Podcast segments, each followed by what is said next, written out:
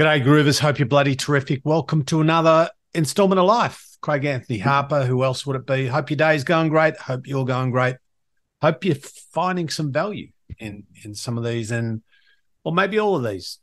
And more importantly than finding value and having a light bulb and maybe an aha moment, I hope that you are finding a way to operationalize some of these things, the things that are meaningful and relevant and potentially helpful for you so that my theory, my ideas, my words, my messages might become part of a process or ritual or operating system that produces change, positive change on planet U. So I want to share with you. Um, I actually wrote this years ago, posted it, shared it years ago, and, and I just stumbled across it, and I thought it's like a it's a it's quite a simple, but at the same time understandable, doable, practical approach to creating shift, getting stuff done.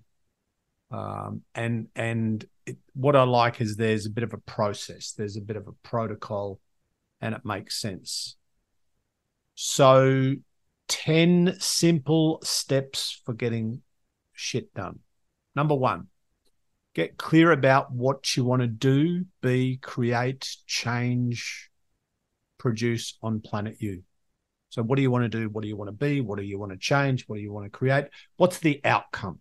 So, number one is just get absolute clarity and certainty about what matters to you, why you want to do it, your what, your why, all of that stuff. Number one. Number two is consider the overall cost mental, emotional, practical, financial, social, time cost, energy cost, of doing what's required to create the thing you want, your desired outcome.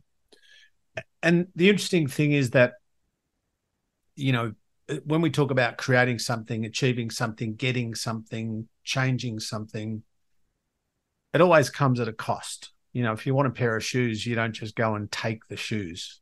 Uh, if you want uh, if you want to build a career there's a cost. If you want to create a happy relationship there's there's a cost. There's lots of joy but there's also it doesn't just happen. You need to work to create the outcome.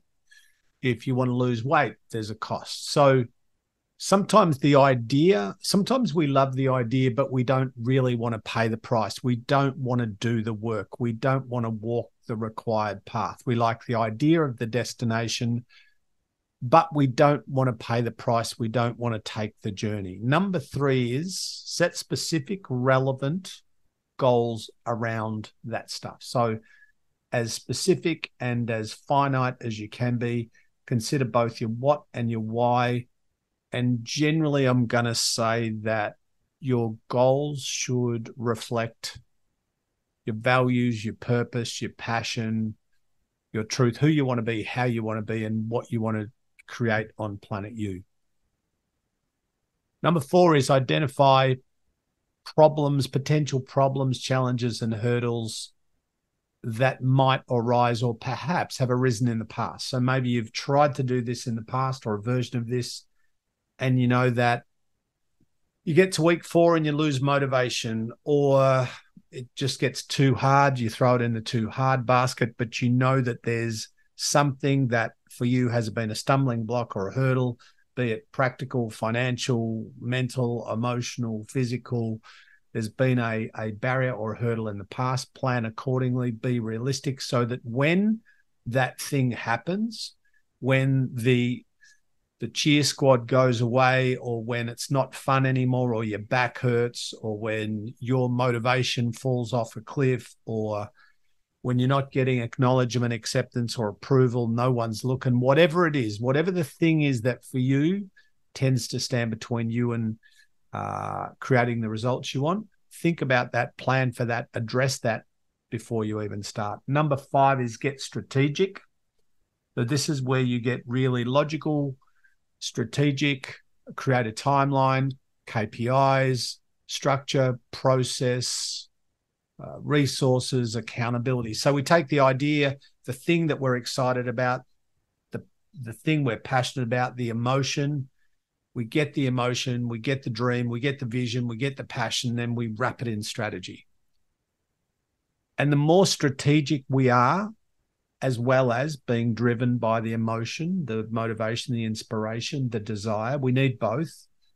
But motivation, inspiration, desire that's not wrapped in a plan rarely creates an optimal outcome. Number six is fully, fully, fully, fully commit to the process like never before. Like do that or don't start. If you kind of maybe want to, probably not going to work. If you're going to roll the dice, see how you go. My suggestion is boots and all or not at all you know, like leap off the cliff. Don't set it, don't sit at the edge of that kind of decision making commitment cliff, dangling your feet, thinking about it for two years. You know, some people have been almost committing to stuff for years, almost doing it, almost changing stuff, almost taking the journey. Uh, and here, here we are now in 2023, still not doing what they know they should do. So commitment really matters. And this means being completely invested in a non negotiable way. Even if it's not fun, quick, easy, painless, or sexy, I'm going to do it. Remove the safety net, remove the get out of jail card. Like I've said many times before, don't depend on if you've got a cheer squad or a support crew, that's great. But if you're completely dependent on them, that's not great because now you have a dependency and an addiction. And when the cheer squad's not there, then you're probably not going to do what you need to do. Number eight is pay attention to your results. As I say all the time, your life is always giving you results. Your body is always telling you something. Your uh, the results you're producing practically in your world with your work, with your study, with your research, with your projects, uh, with your health. You're always being told something. So listen, lean in, stay humble, aware, honest, hit the pause button and assess and reassess. Number nine is in the middle of all of this, be flexible, be adaptable, improvise, adapt, navigate, negotiate, adjust accordingly, get comfortable with being uncomfortable. If you need certainty and predictability and familiarity and comfort, if you need that then you're probably not going to get there. It's nice when it's there, but we need to be able to not just survive, but thrive in the mayhem, thrive in the unpredictable, thrive in the uncertain, thrive in the uncomfortable, because all of that stuff is life and life is that stuff. And the last one is enjoy the result, be grateful, share your lessons.